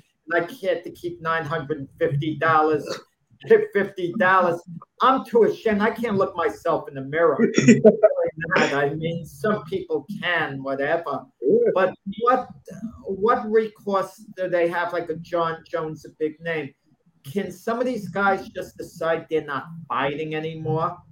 You know, and I know there's no such thing as unions to get together, but certain of the names will decide, look, I'd rather retire it than this is demeaning. $500,000 and you had $50 million. I'm just holding on. I'm not fighting. Dana White could then say, I'm not using you. I'm going to the next guy, which he can do. But that's after a while, you can't keep going to the next guy because they're not going to be an attraction. You're going to have to pony up and actually pay more, a lot more than you want to if you're Dana White. But these guys, as long as they're going to accept it, it's going to, you know, continue to happen. And I find it hard. That's all Dana White gave was $500,000 on a show that worths like $50 million. Yes. Yeah. Oh, that's shameful to his main attraction. Mm-hmm. It makes Don King in his heyday look like a saint. I appreciate you, Don. I mean, man. Yeah. So Jack mentioned in the UFC crossover, you know, with boxing, which was bound to happen if you got Dana White and the other side in WWE and working together. Which makes sense to me. I mean, boxing is a big part of the UFC. So is wrestling. So what are we going to see here next, Greg? Are we going to see Stone Cold Steve Austin, you know, going up against, you know, Shakur or something like that? Is that what we're doing? Is that where we're going? Hey, listen, you never know, man. Hey, as long as they're able to generate revenue, man, anything's possible. Anything's absolutely possible. Okay, all right. You're muted, Jack, which is best you started off with. Vince McMahon merging with Dana White, is the UFC, in your opinion, going to take Craig? What happened to Craig here? Craig the question didn't make much sense. But let me rephrase it. Is the UFC and the WWE merging? Does it mean the UFC is going to become more of an entertainment business, kind of like sports entertainment? Now, the fights are going to be real in the UFC. You can't stage them, unlike the WWE. The WWE fights are prearranged what's going to happen. We know what's going to happen. They know what's going to happen beforehand. And it plays out, even though they're great athletes in the WWE. The UFC can't get away with prearranging the ending. I think the appeal to the UFC is not knowing what's going to happen and being real competition. At least that's what I think the UFC fans are thinking. You correct me if I'm wrong. But is the UFC going to, Craig, start being more like entertaining as far as characters, storylines? What's the deal going to be now that they merged Vince McMahon with Dana White? And are their two egos going to conflict?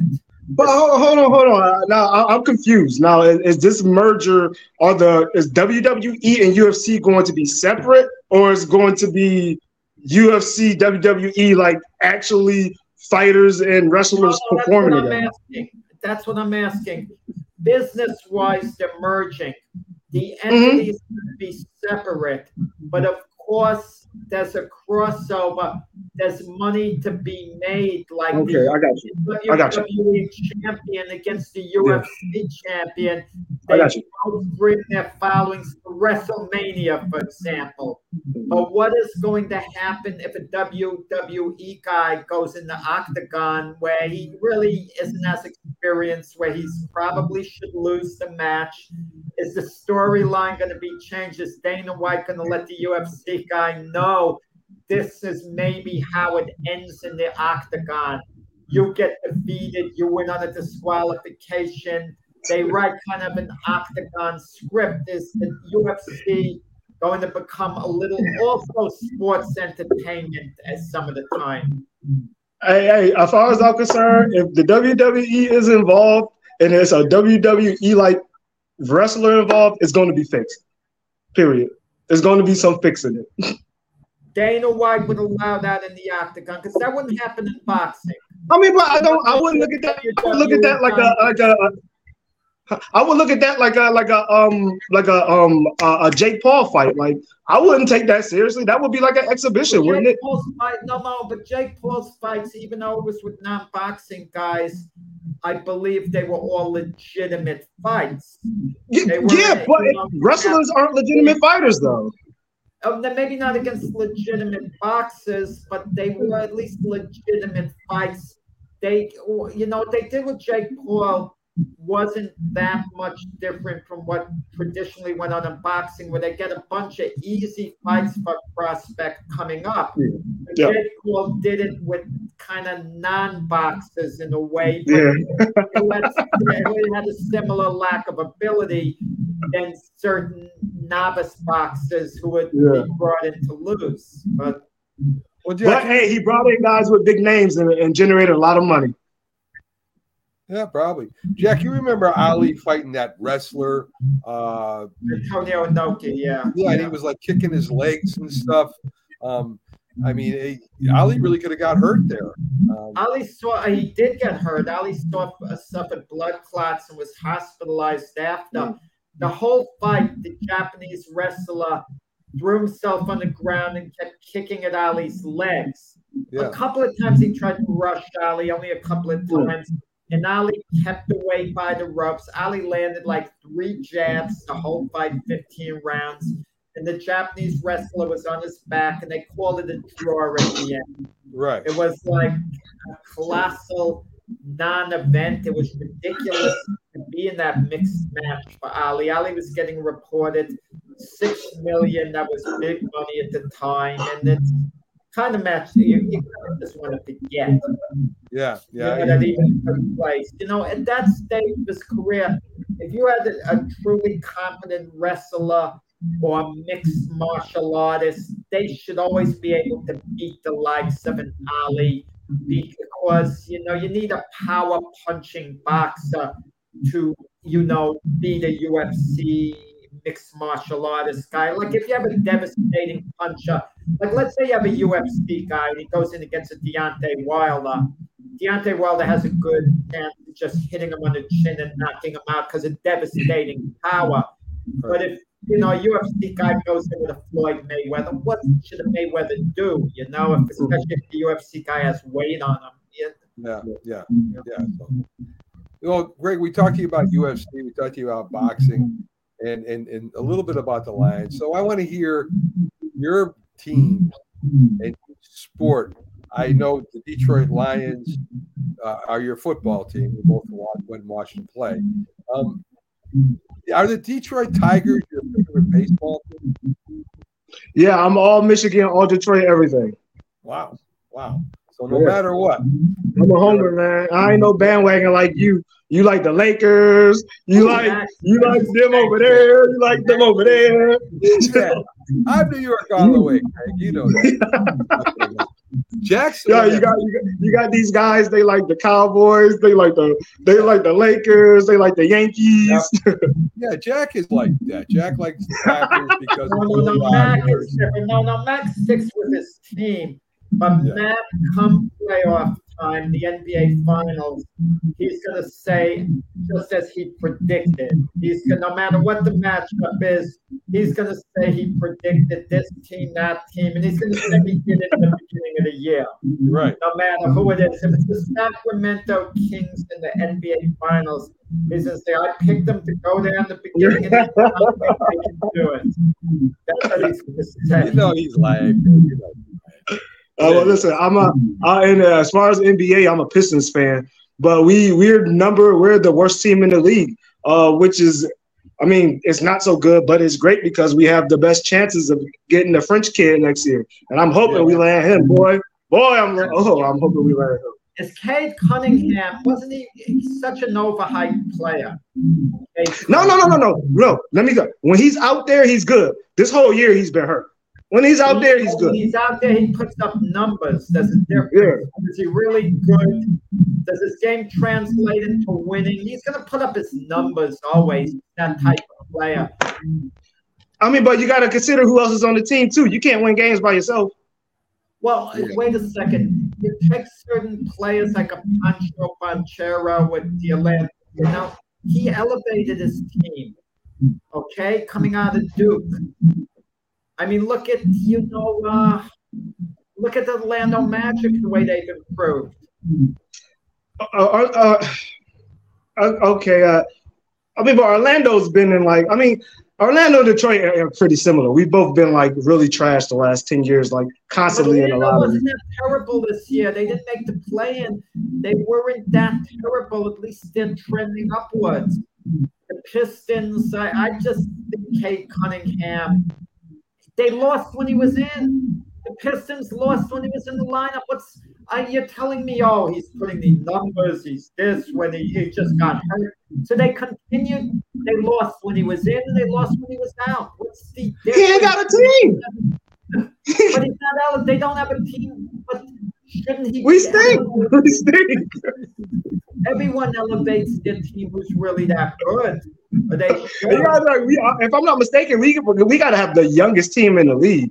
We got a bunch of young guys out there, you know. Yeah. But like I said, and the East has been tough. The East is tough, and you got to understand, in Cleveland, there's some good teams out there, man. But hey, we at the bottom. Hold on, let me say this to you. We shut it down. Toward mid-season, we tanked. We went into full tank mode, man. We trying to get this guy next year, so. It is what it is. I don't know that the Pistons tanked. It just went very good. And there's no chemistry. You know, Dwayne Casey stepped out. Because the team stinks. Yeah. I mean, they stink. But why? That's the thing. Why? Because personnel, one. I mean, if your guys on your team isn't better than the guys against the team you're going against, you're probably going to lose. That's number one. Impact player elevates a team. He's going to mean about 8 to 10 more wins a year, and meaning the Pistons weren't going to be so terribly bad. They weren't going to be a play-in team, but at least they would maybe contend for a play-in position, And it's see, I got this thing where I guess some would say I'm not a good fan, whereas. If we not going to win, then tank. I just feel that way. If we not going to compete, then lose as good as you can so you can put us in a good position next season. That's how I feel, man. I'm sorry. Real, man. Real fit always wants you. That's what I say. Some people don't like that mentality. Hey, that's how I feel. Hey, you got this once in a lifetime 7'4" French kid coming out that could do everything on the court, and all you got to do is lose these games that you probably wasn't going to win anyway. To get in a better position to get this guy, man, lose on, bro. Lose on.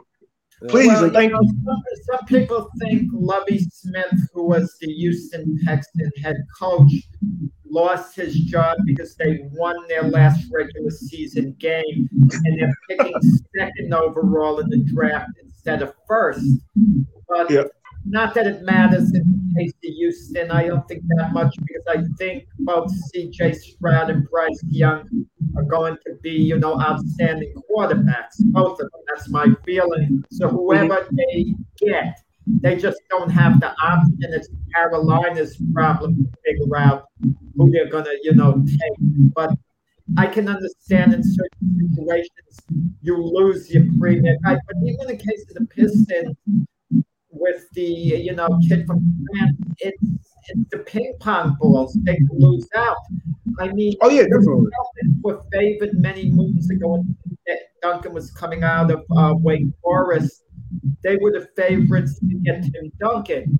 According to the ping pong balls, they wound up in San Antonio. It didn't, and had the Celtics gotten Tim Duncan, Rick Pitino, who was the Celtics coach at the time, he would have probably been in the NBA for a lot more years because the Celtics probably would have won a championship at some point with Tim Duncan, and that changed everything for the two franchises, San Antonio and Boston, even though Boston ultimately bounced back from the miss with Duncan.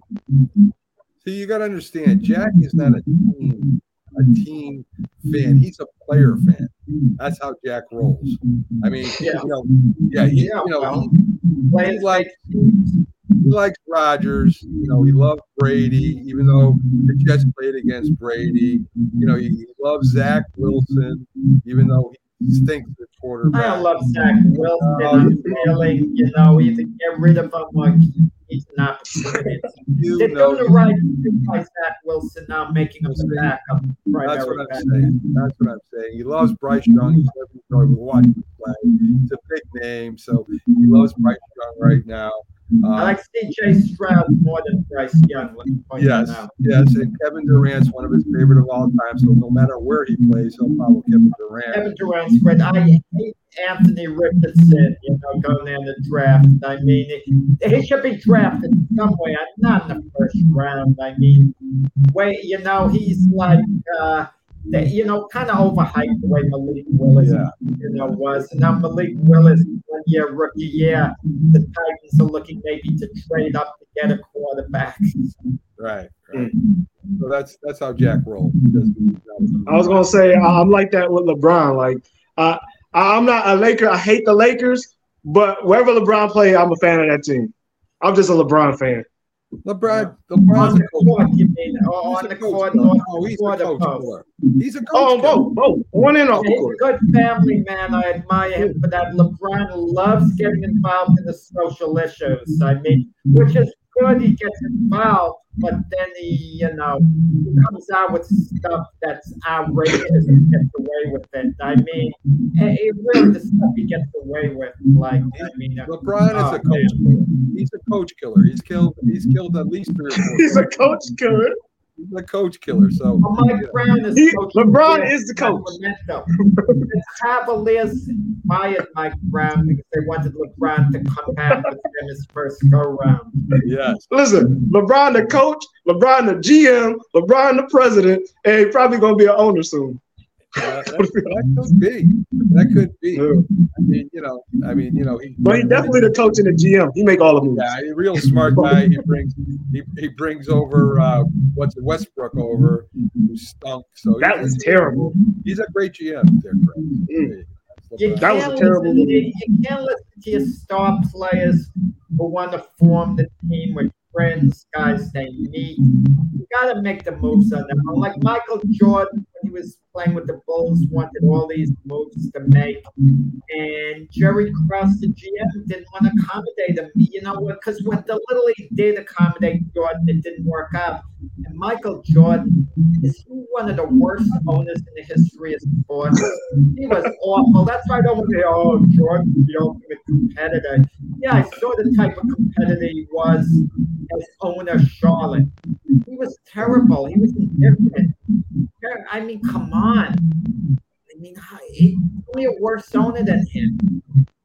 Hey, he gets maybe next year he win a championship. You never know. It's no longer selling. They're not. Yeah, I win a championship. Mike Nolan's a worse owner than James Dolan? Yeah. No, I mean, James Dolan, at least the New York Rangers were competitive. He owned them. And the Knicks weren't horrible. They were disappointing for years and years, but they weren't a doormat like the Charlotte Hornets. For the Knicks, if they were the worst team in the league, they would have gotten the higher picks in the lottery. They were never that bad to get those picks. It's, you know, they got that reviewing years ago. Wait, hey, Craig, what do you think about Knicks' chances this year in the playoffs? The what? The Knicks this year in the playoffs. What do you think? This year in the playoffs? No, Craig, we got some static. We got to get off. That's all right. All right, so they're going against Cleveland, right? Yeah, they're going against Cleveland. Cleveland looking like a good team right now. That's probably, of all the series, that's probably the one that you really can't bet on because you don't know who's going to come out. But isn't Randall hurt? Is he hurt, or did he come back? I'm not sure. I know he was hurt. I think he will try to play. I don't think it'll be 100%. But they've been playing really well without him. And Craig, I think we have static from your end. Something's got to go off. Yeah, I think it's from your end, not ours. Do you? Because I don't know where static would be coming from. I don't hear it now. I think it's the echo. I think it's an echo from Jack's side, I think. So. Well, as soon as Craig goes off, we'll have no echo. So that's what happened last week. That's good. Kind of make us feel good, Craig. The Cavaliers, I picked them in the beginning of the year. I'm sticking with it. They go to the NBA Finals. They come out of the East. Wow. Yeah. Why do you say that? I just think they have a Donovan Mitchell. I think they play like a superstar in this series. And the rebounding, no one's better off the boards. Jarrett, Allen, Evan Mobley. I just think, the Knicks. So you think they got them? No, you think they got what it takes to beat Boston or Milwaukee? No. Yeah, I think Milwaukee, we overhype them a little because they did win the NBA title a couple of years ago. And the reason they won the title, we put down Kyrie Irving and I put him down, because let's face it, I can't keep up with Kyrie's deep thinking. I'm not as intellectual, so I got to take it back. But when James fought Kyrie Irving, the year the Milwaukee Bucks, they've been healthy. The Nets have beaten them in that series with Irving and Harden. The Nets may have won the NBA championship instead of Milwaukee. Imagine that happened. That means this Nets would have been kept together. Irving would have gotten his money. They would have Nets put up with his nonsense. Harden wouldn't have wanted to go elsewhere having the ring. He would have kept getting his money. Think of the look of the Nets team now. They would have been perhaps a championship team at some point, the Brooklyn Nets. And we would have rode out Durant, Irving, and Harden with the league Nets now. Think of that. Let me ask you this. Since we're on the subject, the big three of Irving, Harden, and Durant. Would you consider that one of the biggest failures of sports? Yeah, but it might not have turned out that way. That had Irving and Harden been with Durant. The Nets barely got edged out by Milwaukee. The Nets were up 2-0, then lost 4 out of 5. And if Durant's foot hadn't been on the line for that big shot late in the game, chances are the Nets win. So the Nets losing 7 games in overtime to Milwaukee. It doesn't mean the Nets would have gone on and beaten Phoenix. It doesn't mean they would have gone on being the Hawks. They probably would have Phoenix laid on. We don't know. But, when they had the big three, weren't they heavy favorites to win an NBA championship? Listen, Durant's with the Phoenix Suns now. Phoenix never wins a championship with Durant. We're going to have to say it's disappointing. It's cut. Certain deals are cut and dried. Even the Minnesota Timberwolves, they give up so much to get Rudy Gobert. If they don't go to the finals in this Gobert deal, it's a big disappointment in nature. But if they go to the finals one time, they can say the deal was a success because they took the extra step. Now, it's all about massive deals where you're able to take the extra step and not. You say it was a disappointment unless the big three, Harden, Irving, Durant, it didn't work out as it turned out. No. No, they didn't even get to the dang final. And it never would with Kyrie. I don't care what anybody says. Kyrie is a cancer in the locker room, and it's way he's way too much. He's over the top. It's a cancer. Part of it too. He's with Dallas now. They performed miserably. Him and Luka together. Things were good in the locker room. They just weren't good on the court. Wow. Sometimes styles don't mesh. Luka doesn't really play defense. And Craig, Kyrie, for the most Craig, this part, is how bad he is. Right. This is how bad Kyrie is as far as a teammate. Now Luka doesn't want to play there anymore. Kyrie's going to be there. I mean, that should give you all the proof. Who doesn't want to play there? Who doesn't want to play there?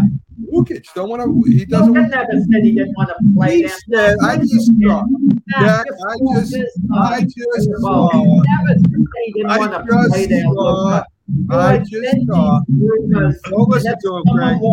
Greg, don't listen to him. Don't listen to him, Greg. I just saw on ESPN that if Kyrie's going to be there next year, Lukic does not want to be there. I didn't hear that. Kyrie not going to be there. Kyrie going to L.A. You think? Yeah, I definitely feel that one. So then the Lakers will never go to an NBA championship. Well, how is that possible? How could you sit there and say that with a straight face? Because Kyrie is a cancer. He just won in Cleveland with LeBron. He won with LeBron. But then you put them together with AD, and they don't have a chance to win? How many years ago was that? That was 16. Still, LeBron's still going strong. LeBron, damn near 50 years old, playing like he's 20. Are you saying? Go ahead, Jack. Guys, keep this in mind. Mac, Greg, LeBron after next year, I believe he can opt out of his contract. He's a free agent. His son Bronny is going to be somewhere. LeBron already announced one time, he'll play for the league minimum if he has to. So money's not going to be an issue. And imagine a donor like Dana White, no shame, he pays LeBron the league minimum to come aboard. He could play with Bronny. The problem is, who's going to take Bronny?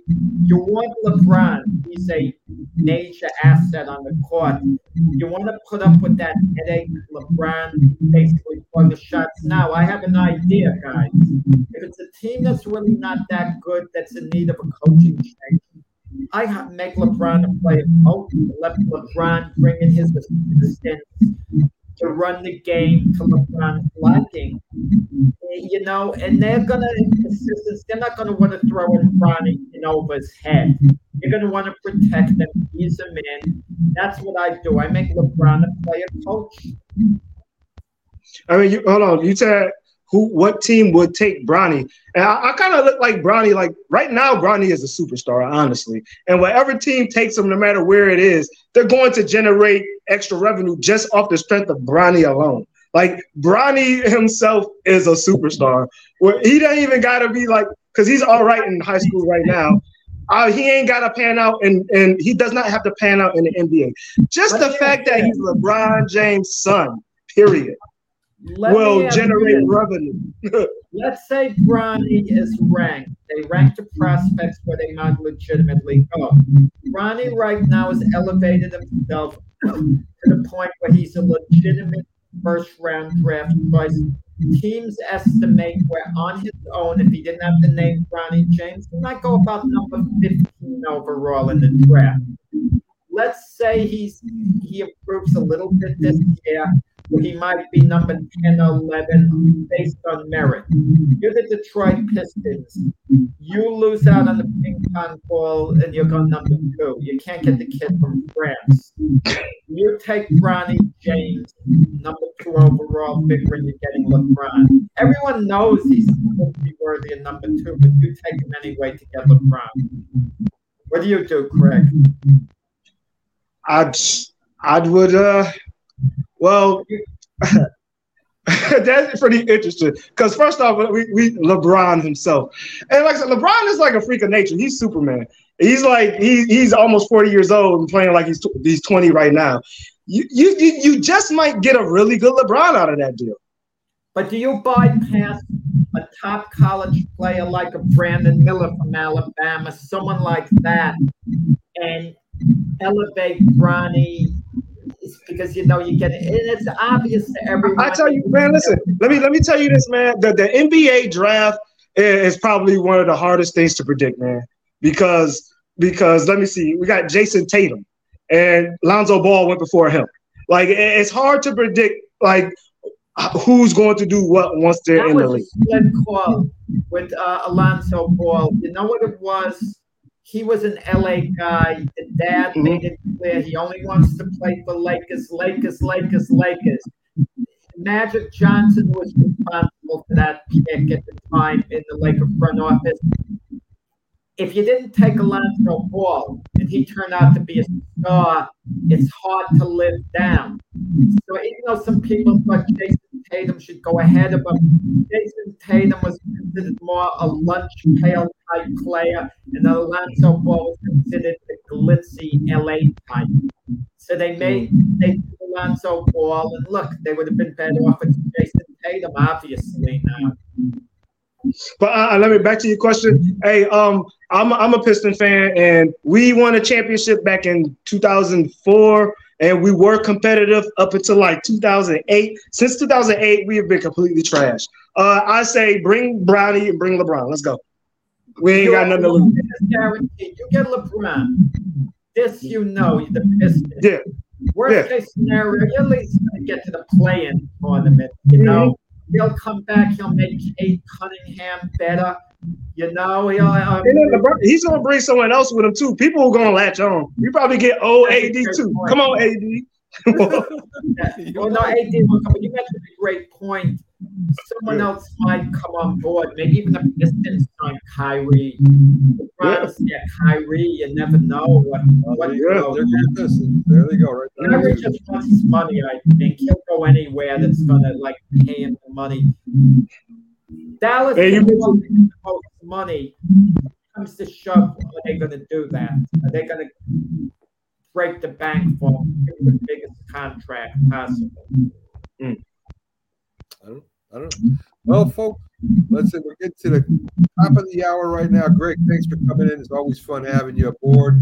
Greg from his restaurant, Greg's Kitchen out there in Rockville, Connecticut. If you can't stop in, try some of his great soul food. So, Greg, have a great one, and we'll see you next week. And, folks, thanks for tuning in with all the comments and the views, and we love having you. We'll see you tomorrow on the Mac and Jack Sports Show, Friday edition, where we have Keith Angle. We have former New York Giants wide receiver Byron Williams, and we also have the crazy Philly sports guy. Thanks again, folks. Have a great Thursday. Hey, Jack, always a pleasure, man. Mac, love you. You too, Same buddy. Here, Craig. All the best.